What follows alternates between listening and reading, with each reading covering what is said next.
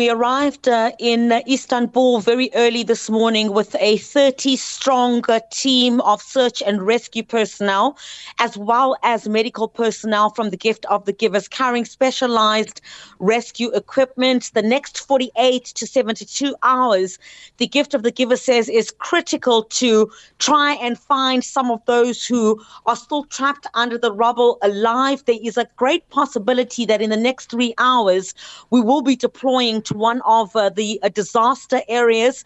Uh, we've been told that we should get ready any moment now there's a possibility that we might move to one of those areas this evening. You'd know that President Erdogan uh, had uh, declared a state of emergency for three months in 10 provinces, most hard hit. But, you know, when we arrived in Istanbul, this area has not been affected, Sakina. So if you were watching the news, you wouldn't really say that anything had happened. But I guess we'll get a true sense of the destruction and the damage when we go out in the next couple of hours to those areas that have been highly highly affected. You know, these rescue workers say miracles can still happen, you know. Search and rescue teams continue to comb through the rubble, blankets, heaters sent to these disaster zones. It is zero degrees, Sakina. It's extremely cold. And we're hearing from some of the rescue teams that have already been on the ground that uh, that is one of the areas that has hampered the rescue mission, the bitterly cold conditions. And uh, we know that some aid points have also been set up.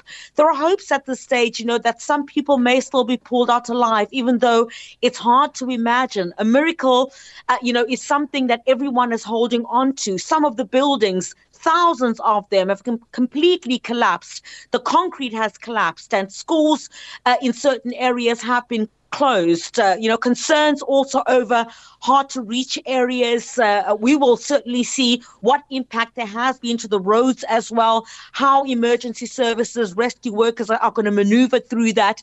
The scale of the destruction, Sakina, is not what we have seen yet on arrival. In the next couple of hours, we're expecting to get a clear sense of the scale of this devastation when we move to one of those areas that was hard hit. Chriselda Lewis, thank you so much for that update. Speaking to us from Istanbul in uh, Turkey. And uh, Chriselda is, of course, along with the Gift of the Givers team. And uh, they are traveling and, as she said, will be deployed uh, very soon to one of the disaster stricken areas. And Gift of the Givers uh, intending to uh, lend some humanitarian support uh, to those bereaved in Turkey. And um, we'll find out later, of course, to see how far that mission will run and also what's happening on the Syrian side of this disaster.